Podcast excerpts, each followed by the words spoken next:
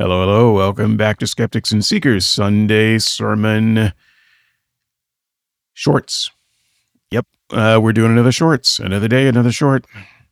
I don't know how long this is going to last. I'm going through a phase. Join me. This is from the Christian Post. Missing Texas pastor Philip Loveday is found dead in Kinder Morgan truck. Uh, there's no date for this article, but I do believe that this was uh, very recent. Uh, the next little subheading Police say no foul play suspected. Now, you can read this entire article, which I did a couple of times, and I don't know, maybe maybe too much medicine. I have no idea. I did not find a cause of death. That's really that's really interesting. It's really suspicious. But as you read the comments and you get down to people who seem to know what happened, uh, this is apparently uh, an open and shut suicide case. But of course, this Christian paper does not want you just come right out and say, yes, this Christian pastor shot himself. That, that's what happened. He shot himself. All right um, this happens. It's sad. Uh, sorry. I what I want to read uh, is actually one of the comments uh, because I love comment sections, not just mine, because it really gives you a sense of where people are in their thinking. And so, like I said, I don't really want to talk about the death of this pastor, although it is probably worth saying that if you are someone who's weighing the Christian proposition uh, and you are on the fence and you're thinking that somehow there is something to be gained by going to the other side, to the Christian side of things, to the faith side of things, you should consider stories like this as massive disconfirmations of at least some of that fantasy thinking. Some of the people at the highest levels of Christianity suffer from the same shit as the worst drug addict atheist. There's no magic over there keeping you safe from things like depression, addiction, anxiety, all, all of that stuff. These are human issues.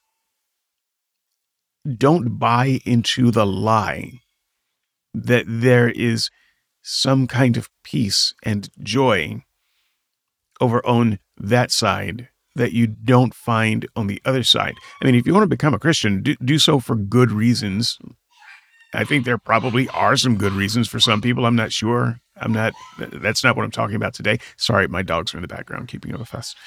Um, but don't go over there, especially if you find yourself suffering from some type of depression thinking that it's going to be better for you over there, that there's going to be some kind of safety. God is going to wrap you in his warm embrace over there and make things better for you. It's just not true. Okay, I said I, I didn't really want to talk about that aspect of the story, and I really don't.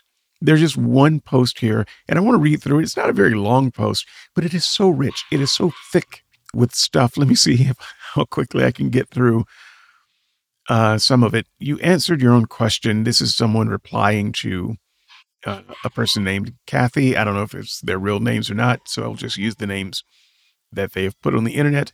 Uh, this is Jim replying to Kathy. You answered your own question. Too many in the pews and leadership think that mental health issues are all in the mind and caused by personal sins uh, what much of the church ignores is the curse and how it affects the body and brain. Okay, let me let me just pause right there. Okay. What what the church ignores is the curse. Christians, I just want you to stop for a moment. Do you hear how crazy you sound? The curse. They're talking about this universal curse, this this magical curse cast on all of the universe, not just a couple of people in some garden, because of the actions of a couple of people in some garden. they were cursed, but it wasn't just them, and it wasn't just the garden, and it wasn't just the earth, and it wasn't just this part of the galaxy. The entire universe, dare I say, the entire multiverse, everything that had existed for billions of years is suddenly under a curse. Do you hear how you sound? let's listen to more of uh, Jim. How is it that we know the whole universe is decaying from the curse? There, there we go again. But somehow our brains are somehow magically immune to the decay. All right, just never mind the awkward, awkwardness of the sentence. That's not what's important. The important is uh, important thing is what he's pointing at. He is suggesting that it is ridiculous magical thinking to believe that your body and brain is immune from the curse. That's what he identifies as magical thinking. And yet he misses his own magical thinking of thinking there was some kind of curse on the universe to begin with. Hello. so, um, moving on through this. While some mental health issues are due to personal sins, most are not. Well, okay. I really shouldn't have much to say about that sentence, but hey, would someone tell me exactly which mental health issues are due to personal sin. This also sounds like a, a, magical thinking kind of thing. So, which which are the mental health issues? Please be specific. And which are the personal sins? Please be specific. I thought that we were all sinners, right?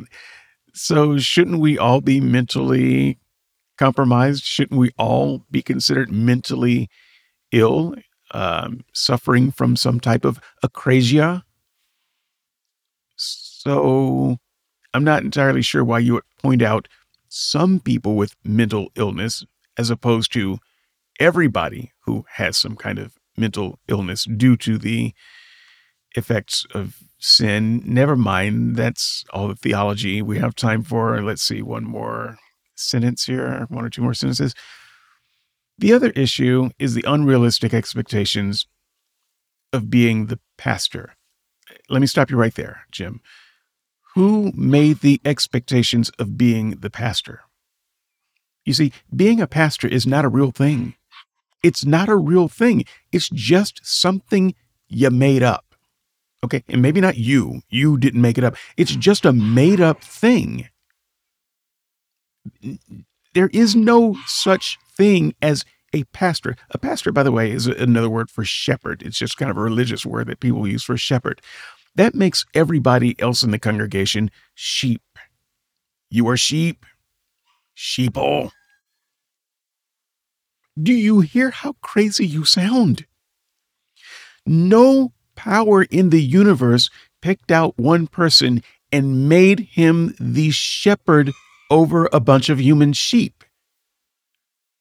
The unrealistic expectations of being a pastor all stem from the unrealistic idea that there is a such thing as a pastor. Right. So the one who's supposed to have it all together cannot show weakness to the sheep because the sheep turn on him because he is weak. All right. Let me let me just take that in a slightly different direction if you think that God is calling people to this fake job of being a pastor, a shepherd over a human flock of people in need of spiritual leadership, if you think that God is involved in calling these people, why is it that God does such a bad job and calls so many people who are clearly either unqualified or unsuited for the job. Okay, that's all I've got time for this morning. I hope that you're having a great morning. I hope you're having a great week. And we will see you next time. Bye bye.